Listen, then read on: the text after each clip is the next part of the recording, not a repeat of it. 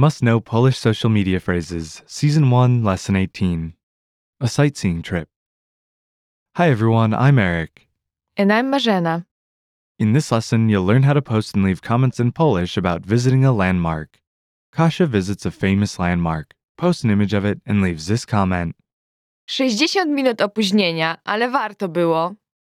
meaning 60 minute delay, but it was worth it. Listen to a reading of the post and the comments that follow. 60 minut opóźnienia, ale warto było. Pięknie tam macie. Też bym tak chciała. Następnym razem weźcie mnie ze sobą do walizki. Nieźle wam tam. Listen again with the English translation. 60 minut opóźnienia, ale warto było.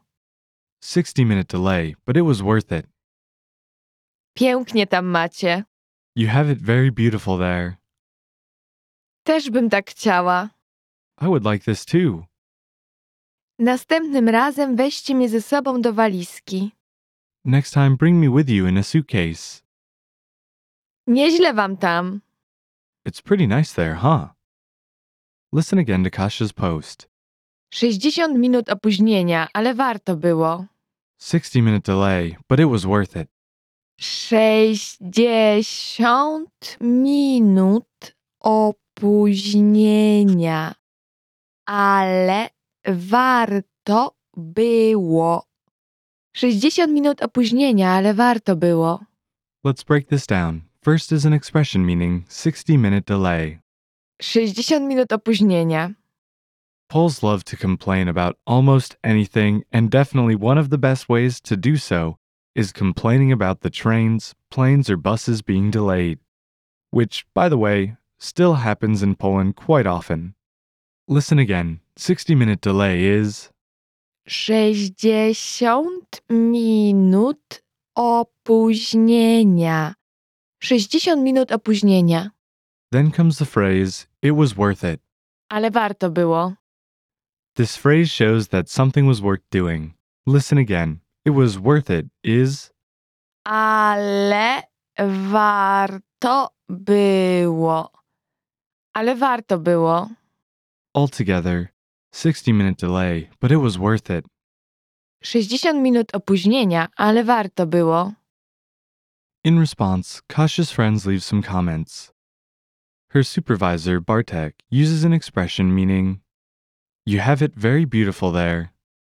Pięknie tam macie.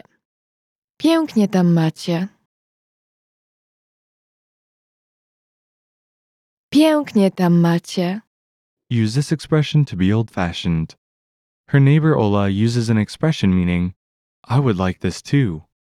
Też bym tak chciała. Też bym tak chciała. Też bym tak chciała. Use this expression to show you're feeling warm hearted. Her high school friend, Anya, uses an expression meaning, Next time, bring me with you in a suitcase. Następnym razem weźcie mnie ze sobą do walizki.